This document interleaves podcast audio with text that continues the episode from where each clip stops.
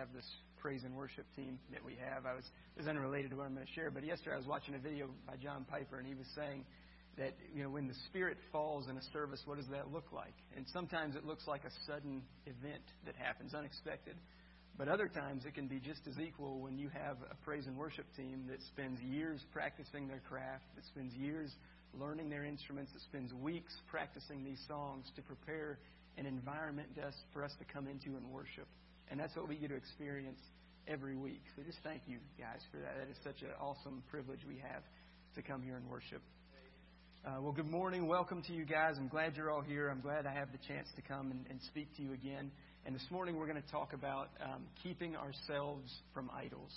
Um, in our in our college-aged Sunday school class, we've been going through the book of First John, and this will kind of be our our uh, official ending to the book of First John, guys. I know we, we've kind of been in this book for quite a while, so you can you can breathe that sigh of relief that it's coming to a close. But you do have to listen to me one more time about it. Well, what we've learned from John's teaching as we've gone through the book of First John, the thing that John is adamant about to the church he's writing is that they hold fast to the gospel. They hold fast to the gospel that John himself taught them.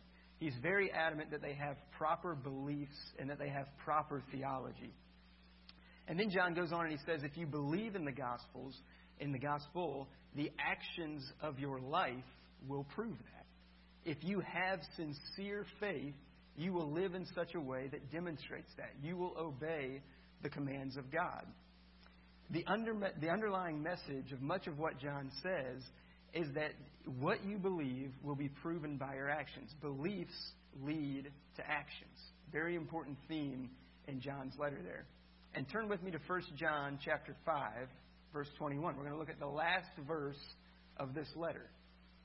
And in 1 John chapter 5 verse 21, John says, "Little children, keep yourselves from idols." Now, up to this point in the letter, John hadn't mentioned idolatry. He hadn't talked about it, he hadn't taught on it. He just ends the letter with this admonition to the church to keep yourselves from idols.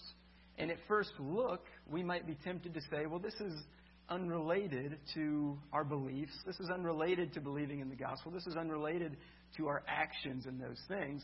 But I think as we, as we actually get an understanding of what idolatry is, we're going to see how that does affect our beliefs and subsequently our actions.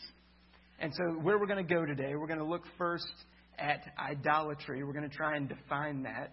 Um, we're going to look then at how idols affects our, affect our beliefs and subsequently our actions. And then lastly, we're going to look at how to keep ourselves from those idols. It's kind of where we're headed today. So, first of all, what is an idol? What do we mean by that? And more importantly, I think what we need to understand first what did John mean when he wrote keep yourselves from idols. What did John have in mind when he used the word idol?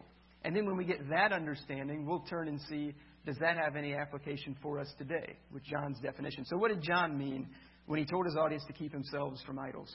Well, what do you think of when you think of idol worship during biblical times? Um, normally, what I think of, I think of people who have created a carven image and who are bowing down before that carven image, right? They're bringing sacrifices to that image and they're worshiping it. Well, that seems kind of antiquated for us in the United States today. That does go on in the world, but that seems kind of distant from anything that you and I here at Gateway Baptist Church in Montgomery might be tempted with. I, I haven't been tempted in my lifetime to go bow down before a carven image. So, does that mean that we can just write off John's? Uh, and, and two, I mean, before we there's also that was going on in New Testament times as well, right? We know in uh, the book of, of Acts we see Paul in uh, in Athens in Acts 17. He's he's there and he sees all these carven images that the people of Athens have made. We see this in Corinth when Paul writes to the church at Corinth. Then um, they, they we know that they had a temple to Aphrodite. We also know that they were sacrificing meat to idols that Paul was warning them about eating. So we know that when John wrote this word of keep yourselves from idols, John most likely had in mind that, that practice of bowing before a carven image. But I don't think that we can just throw out John's warning simply because he was encouraging the church, the church at that time not to engage in the worship of carven images. Because even though the form of idol worship was different in biblical times, the act of worshiping an idol begins in the same place. The creation and worship of a carven image starts in the heart. Remember that beliefs lead to actions, and your actions flow out of your beliefs. Uh, for instance, in biblical times, you had people that uh, they would worship specific gods. I mentioned Aphrodite a minute ago. It was the god of beauty, of love, of sex. And if you wanted love, if you wanted beauty, the idea was I'm going to go worship Aphrodite. I'm going to go try and appease this god, and hopefully she will bless me with what I think I need in order to be fulfilled. It was a works based mentality. And is that all that different from what we do today? Right? Don't we still um, we don't think in terms of, of appeasing some mythological God, but don't we still engage in this works based mentality? If I work hard enough, I'll obtain whatever it is that I think I'm lacking, and then when I have that, I will have ultimate fulfillment. I'll obtain that job, and then I'll be happy. I'll obtain that ideal body image, and then I'll be at peace. I'll meet my savings goal, and then I'll be secure. I'll be accepted by this certain group of people, and then I'll feel good about myself. That's a temptation we have. Let me read to you what Tim Keller says about idolatry in his book Counterfeit Gods. We studied this a couple years back here at Gateway. Tim Keller says the human material, uh, I'm sorry, the human heart takes good things like a successful career, love, material possessions, even family, and turns them into ultimate things. Our hearts deify them as the center of our lives because we think they can give us significance and security, safety and fulfillment if we attain them. He says, An idol is something we cannot live without. We must have it, and therefore, and, and therefore it drives us to break rules we once honored, to harm others and even ourselves in order to get it. He goes on to say, What, what is an idol? It is anything more important to you than God. Anything that absorbs your heart and imagination more than God. Anything you seek to give, anything you seek to give you what only God can give. A counterfeit God is anything so central and essential to your life that should you lose it, your life would feel hardly worth living. An idol has such a controlling position in your heart that you can spend most of your passion and energy, your emotional and financial resources on it without a second thought. And lastly, he says, an idol is whatever you look at and say in your heart of hearts, if I have that, then I'll feel my life has meaning. Then I'll know I have value. Then I'll feel significant and secure. So today we don't kneel before a carven image, but just as they did in John's day, we do serve things other than Jesus, other than Jesus Christ to try and obtain from this world what only God can give. So, and I think the important thing to remember too, as we've already said, idolatry is a matter of the heart. It begins in the heart. Look at Ezekiel chapter 14, verse 3. Rob's going to put it up on the, on the screen here, so you don't need to turn there. But Ezekiel chapter 14, verse 3, it says, Son of man, these men have taken their idols into their hearts. So John's warning to keep ourselves from idols is not just a warning about engaging in some kind of physical activity. It's a warning to guard your beliefs, right? It's a warning to keep from turning from God for fulfillment to another thing, a created thing for fulfillment. So, with that understanding of what idolatry is, and understanding that it can even be good things, right? Even good things we can make an idol. Even good things we can say, right? We can turn from God to that good thing and say, this thing is going to fulfill me more than God Himself will. So, with that understanding of idolatry, I think we can see that John's warning is certainly applicable for us today.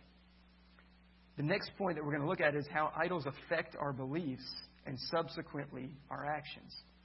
You see, as we take idols into our hearts, our beliefs change and our actions will follow.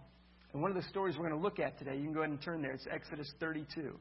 We're going to look at the Israelites and their practice of idolatry, and we're going to see how, the, how idolatry changes the beliefs of your hearts which leads you to act in a different way. So turn to Exodus chapter 32, verses 1 through 6, and we're going to read this, and then I'm going to give you a little background. We're, we're all very familiar with this story for the most part. So in, in Exodus chapter 32, verses 1 through 6, it says, When the people saw that Moses delayed to come down from the mountain, the people gathered themselves together to Aaron and said to him, Up, make us gods who shall go before us. As for this Moses, the man who brought us up out of the land of Egypt, we do, we do not know what has become of him. So Aaron said to them, Take off the rings of gold that are in your ears of your wives, your sons, and your daughters, and bring them to me. So all the people took off the rings of gold that were in their ears and brought them to Aaron. And he received the gold from their hand and fashioned it with a graving tool and made a golden calf. And they said, These are your gods, O Israel, who brought you up out of the land of Egypt. When Aaron saw this, he built an altar before it, and Aaron made a proclamation and said, Tomorrow shall be a feast to the Lord. And they rose up early the next day and offered burnt offerings and brought peace offerings. And the people sat down to eat and drink and rose up to play.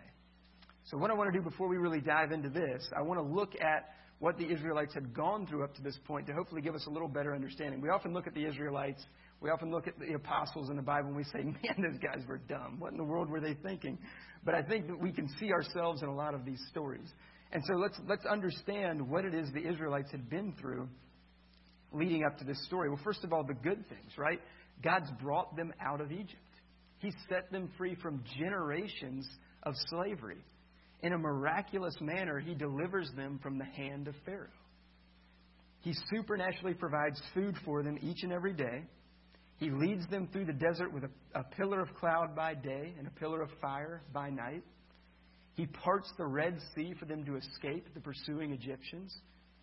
And, and most significantly of all, he makes a covenant with them. He says if the Israelites will obey God's commands, they would be God's treasured possession among all peoples and be to God a kingdom of priests and a holy nation.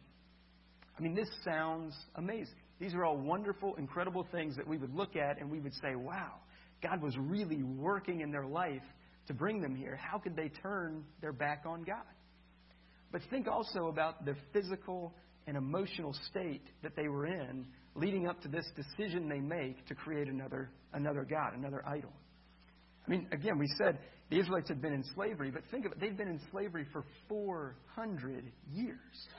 This was the only life they knew there in Egypt. Yes, it was slavery, but it was something that they knew. It was something that they understood. And so God has them leave everything. They take with them only what they can carry in their hands. They leave most of their possessions. And then they follow God out into the wilderness, out into the desert. Now, they know God is taking them to a promised land, but they don't know exactly where this land is.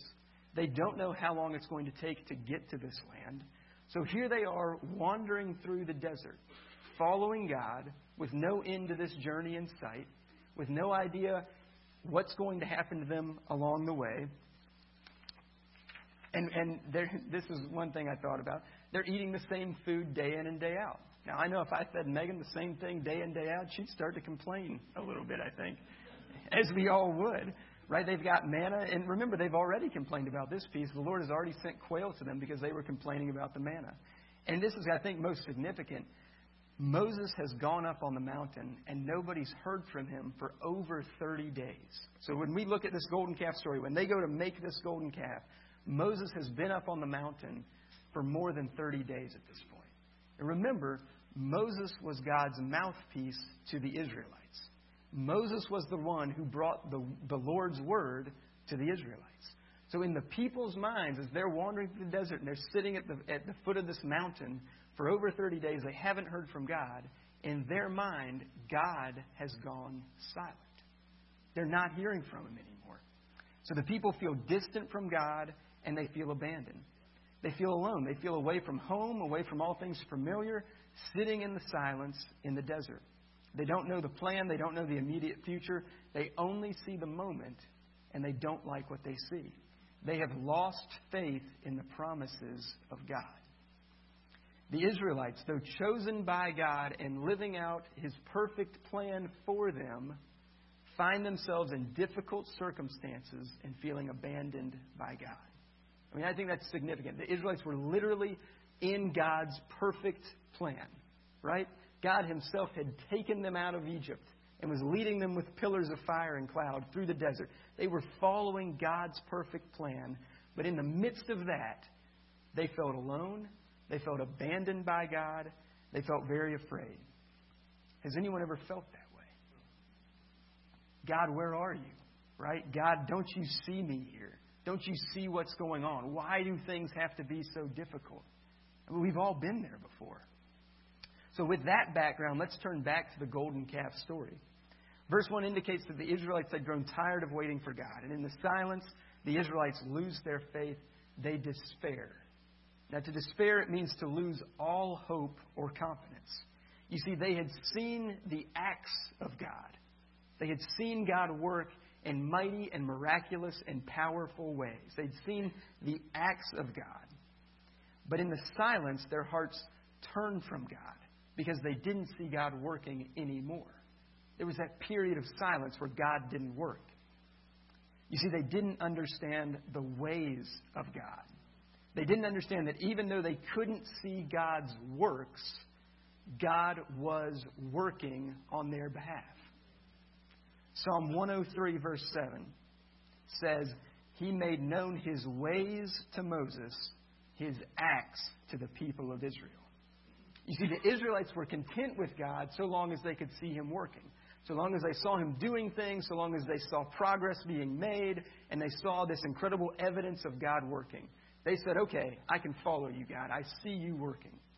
But when the silence came, they turned from God because they didn't understand the ways of God. Isaiah 55, verses 8 and 9 says, For my thoughts are not your thoughts, neither are your ways my ways, declares the Lord.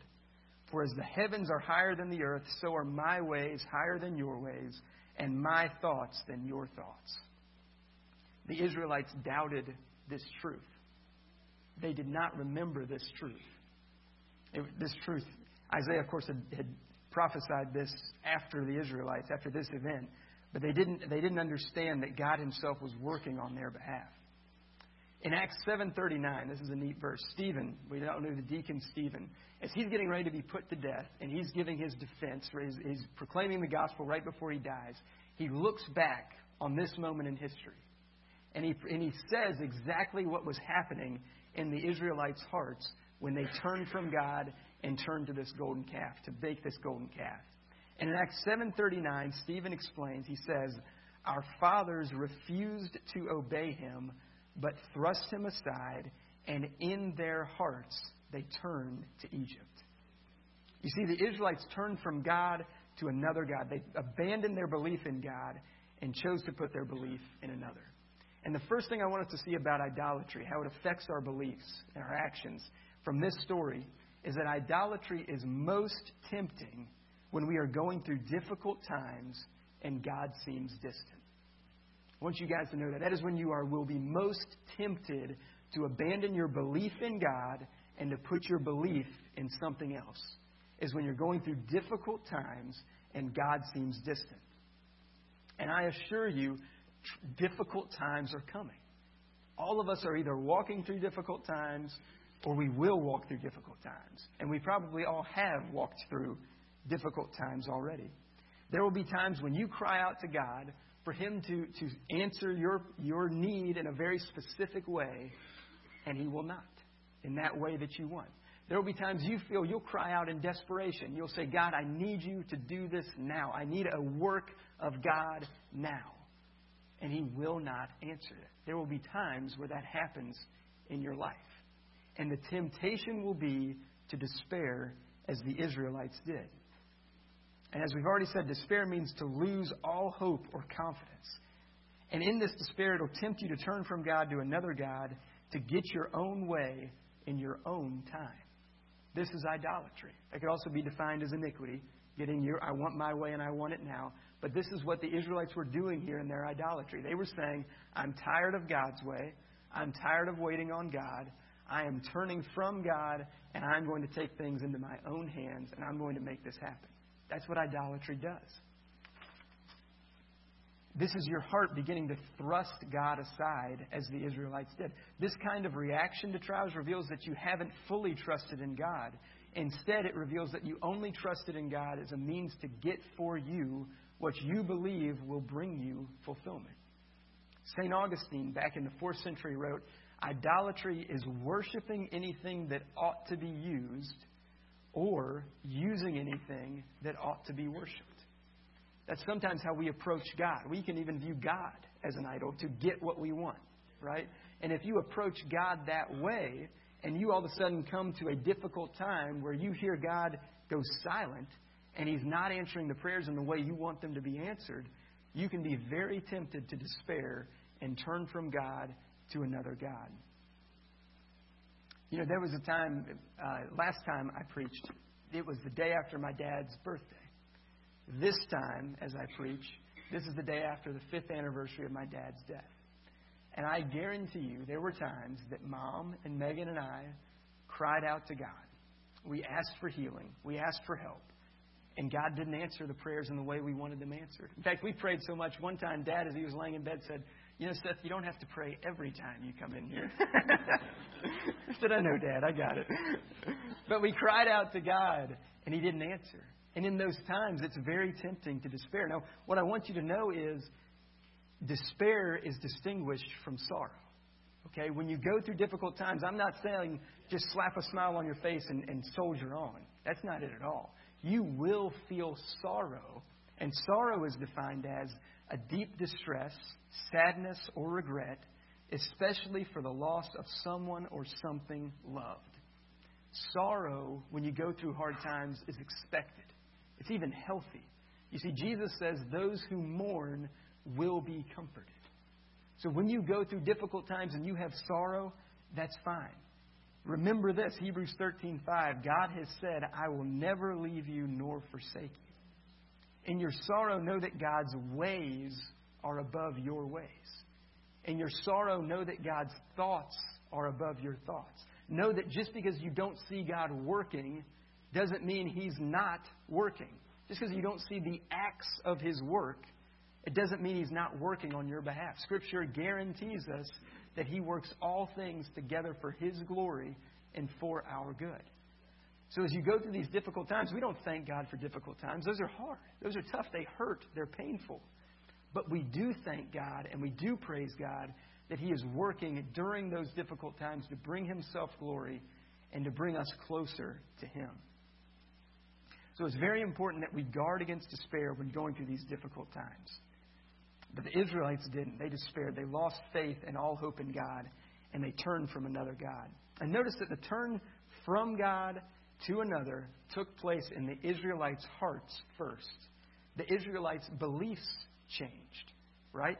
They no longer believed in God and began looking for comfort and peace and security in something besides God. The Israelites cut loose the anchor of their faith in God and they became unmoored. They began rowing, looking for another port in hopes of finding something better. Notice, the Israelites, they weren't victims in this, were they? God was still providing manna every day. God hadn't abandoned them, He hadn't left them. They weren't victims in this. They intentionally decided, God, I'm not pleased with the way you're handling my life right now. I am going to abandon my faith in you, and I'm going to go to another God. And what do they do? They gather all the gold, their own gold, and they make their own God. Right? They, they make this. They bring their gold together, they melt it down, they form it into a calf, they carve this thing, and, and they make their own God. You see, the Israelites abandoned their belief in God and they put their belief in the work of their own hands. That's what idolatry does. Idolatry, serving an idol, will cause you to abandon your belief in God and put your faith in the work of your own hands. That's something for us to think about this morning. Is there any area of our life where we are putting our faith in the work our, of our own hands rather than in the work of the infinite hands of God? Do you think that your peace and happiness and joy and comfort is the product of the work of your own hands? The people of Israel, of Israel sacrificed their gold and carved a new image, and they worshiped it. They worshiped the work of their own hands. And then from the story we see here, once they made this image and once they worshiped it, it was at that time that they felt at peace enough to feast and to sit down and then to get up and to go play. It was the, it was the faith in the work of their own hands. That's what brought them comfort. It wasn't what God had done, It was what they had done. It was the faith in the work of their own hands.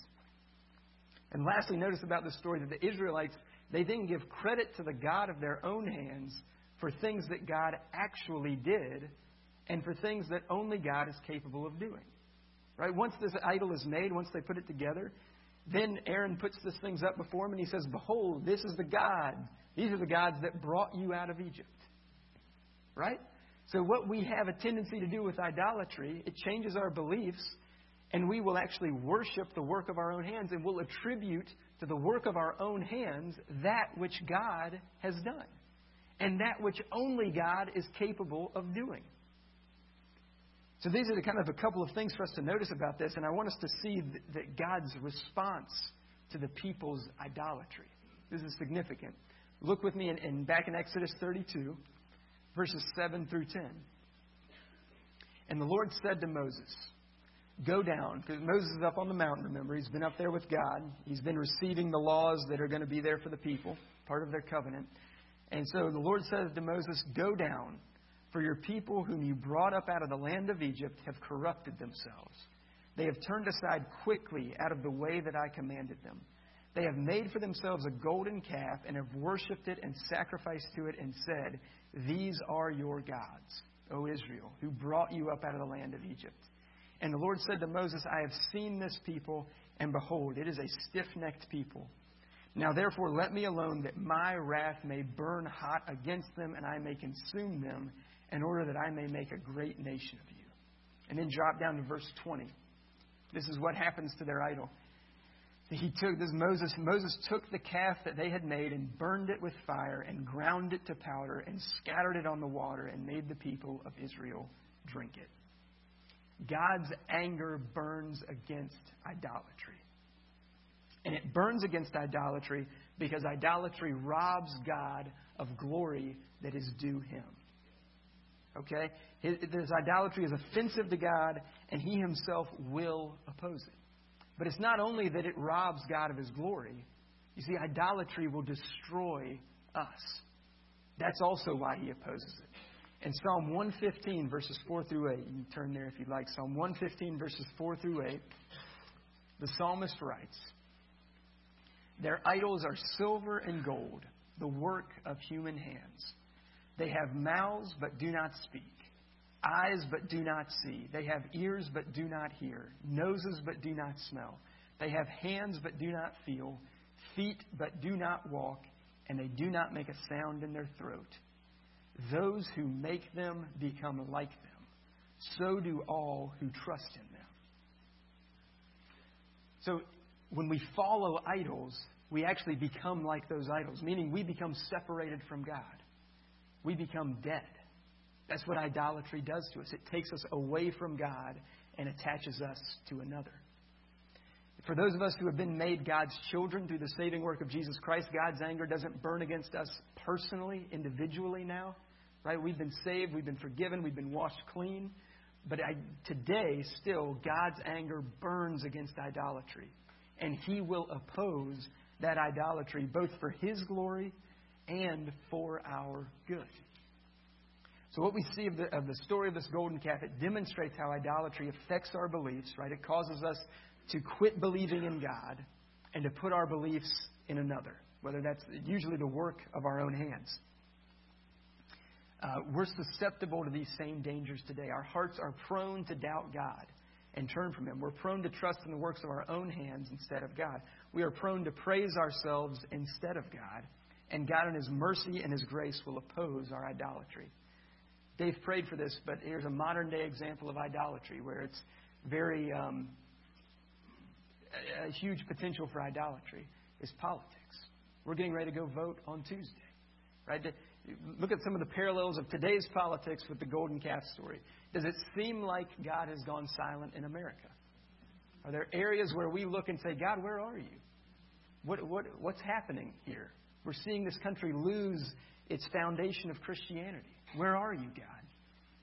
The temptation is there to despair and to turn to the work of our own hands. If I could just get my candidate elected, then things will be better. If we could just get this man elected, oh, he'll bring us back. Then we'll be good. Now, I don't think we ever get to the point where we actually praise our politicians as the Israelites praised that God, but you get the idea, right? The temptation is there. And I fear that the church, in a lot of ways, has despaired when it comes to American culture and American society. I fear that we have put far too much hope in politicians and far too little in God. We seem to have abandoned the belief that God can work in and through His church to change men's hearts.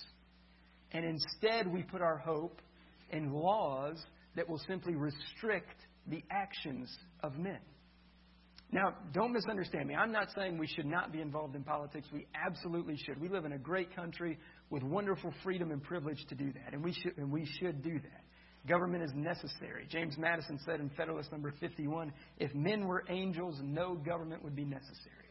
But, but it is necessary. We look around, it is absolutely necessary, and we should be involved. But I just want you guys to think as you go to vote on Tuesday, and I hope you do, please go and vote. As you go and do that, where's your hope? Are you, are you, are you putting your hope in a politician, or is your hope in Jesus Christ? Just think about that as you go. So let's look at this last point of how do we keep ourselves from idols? How do we keep ourselves from idols? John says, keep yourselves from idols. The NAS says to guard yourselves from idols. This is an action word. This requires intentionality on our part, it requires a participation on us. And there's lots of things we can look at this morning. There's lots of ways of being in the Word, of being in Christian fellowship, of being in prayer, of being discipled. All of these things are very important in keeping ourselves from idols. But one, one scripture I want to look at today um, is 1 Corinthians chapter 10, verses 14 through 16. 1 Corinthians chapter 10, verses 14 through 16. And here we see Paul, he ties fleeing from idolatry directly to communion, which is what we're going to celebrate this morning.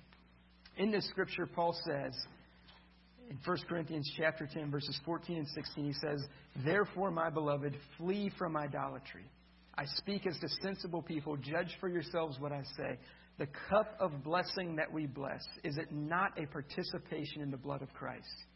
The bread that we break, is it not a participation in the body of Christ? So you see, Paul is connecting our participation in the blood and body of Jesus Christ with fleeing from idolatry. Our participation in the body and blood of Jesus means that we are recipients of the benefits of the death of Jesus Christ. And the primary benefit of the death of Jesus Christ is that we are no longer separated from God. We're in relationship with Him. We are welcomed into relationship with God through the atoning sacrifice of Jesus Christ. We who were once slaves to sin, considered enemies of God, but now through His love, through His mercy, He's brought us near. He's lavished His grace upon us. He offered His Son as a sacrifice so that we might live and so this morning, as we get ready to take this communion, I want you guys to think as you come up and you break off a piece of that bread, I want you to remember how Jesus' body was broken for us. As you reach out and you take this cup, I want you to remember how his blood was poured out for you. We come to the Lord's table, and this is the table that God Himself has set. Right? This is the table that God set through the death of his Son, Jesus Christ, so that we could be brought near to God. So, and, and, and as, as we come, we do this in remembrance. We remember the goodness and faithfulness of God demonstrated by the sacrifice of his Son, Jesus Christ, for the propitiation of our sins. So as we take communion today in, in remembrance of Jesus Christ, focus on his incredible love for you. Let the wonder of the gospel fill your hearts. I hope that you'll realize how unsatisfying your idols are and how amazing Jesus Christ and his love is. That's why we flee from idols, because we remember the love of God. And one last thing is before we get ready to, to partake of communion, in 1 Corinthians 11:28, Paul encourages us to examine ourselves before we come and take of communion. And this morning I put you before you guys hopefully a, a, a, some some things to think about when it comes to idolatry, right? And I want you guys to ask, literally ask God as you're sitting there now and as you get ready to come to take of, this, of these elements, ask the Holy Spirit to examine your heart. Ask Him to show you, is there any offensive way in you? This was a prayer David prayed. Ask Him to show you, am I putting my hope in anything besides God? Ask Him to show you if you've despaired in any area of your life. And guys, I don't say this to bring condemnation upon you because what God will do when He brings you that wonderful, beautiful conviction, Scripture says repentance brings refreshing. You see, God won't point it out and then say, fix it. That's the beautiful message of the gospel. God will, will show us the sin in our lives. We will simply confess that and agree with Him, and then He will meet us right where we are, and He will walk with us as He starts to crush down that idol in our life. It's actually a time that may be painful at times, but it's a time of great refreshing and great peace that will come from that. And I also ask that if you're not a believer with us today, this table is for believers and followers of Jesus Christ. And if you're not a believer, we ask you that you not partake in it. Doesn't mean you're not welcome here. We actually love that you are here today, and we hope if you're not a believer today, that, that you will ask your questions, that you'll keep coming back. You're welcome here. I hope you come back and you, and you dig in and you challenge us with questions. That'd be a wonderful thing. And if you have any questions, please come see one of us. Please come talk to us about those, that you would maybe come to faith in Jesus Christ even today. So I'm going to pray now, um, and then once I get done praying, I'll ask the praise band to come and take communion first, so that you guys can then can then worship. And then just as you're ready, or I guess Dave will probably come, and the deacons can come, and, and they'll kind of guide you through this. But let's pray, and, and then we'll go to the Lord's table. Lord, we thank you so much for this day. We thank you so much for the opportunity to come here and, and to just dig into your word, Father, to see your message, to see that um, we're not alone in this, Father. And I pray this morning for each one of us that you, Holy Spirit, would bring to mind any idols that we have that we may not even be aware of right now, Father. We know that those idols that we have in our lives, we tend to worship them instead of you. We tend to put our faith and our hope in the works of our own hands instead of in the works of your hands. And Father, I pray right now comfort for anyone who's going through a, through a difficult time.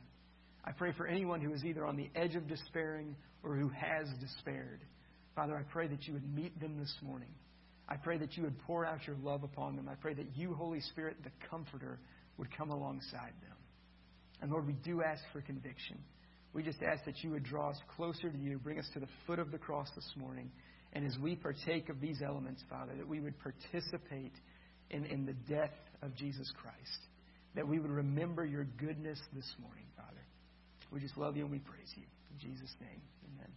So if the deacons would come up and help with this, and if the praise team would come first and, and take communion, that would be great.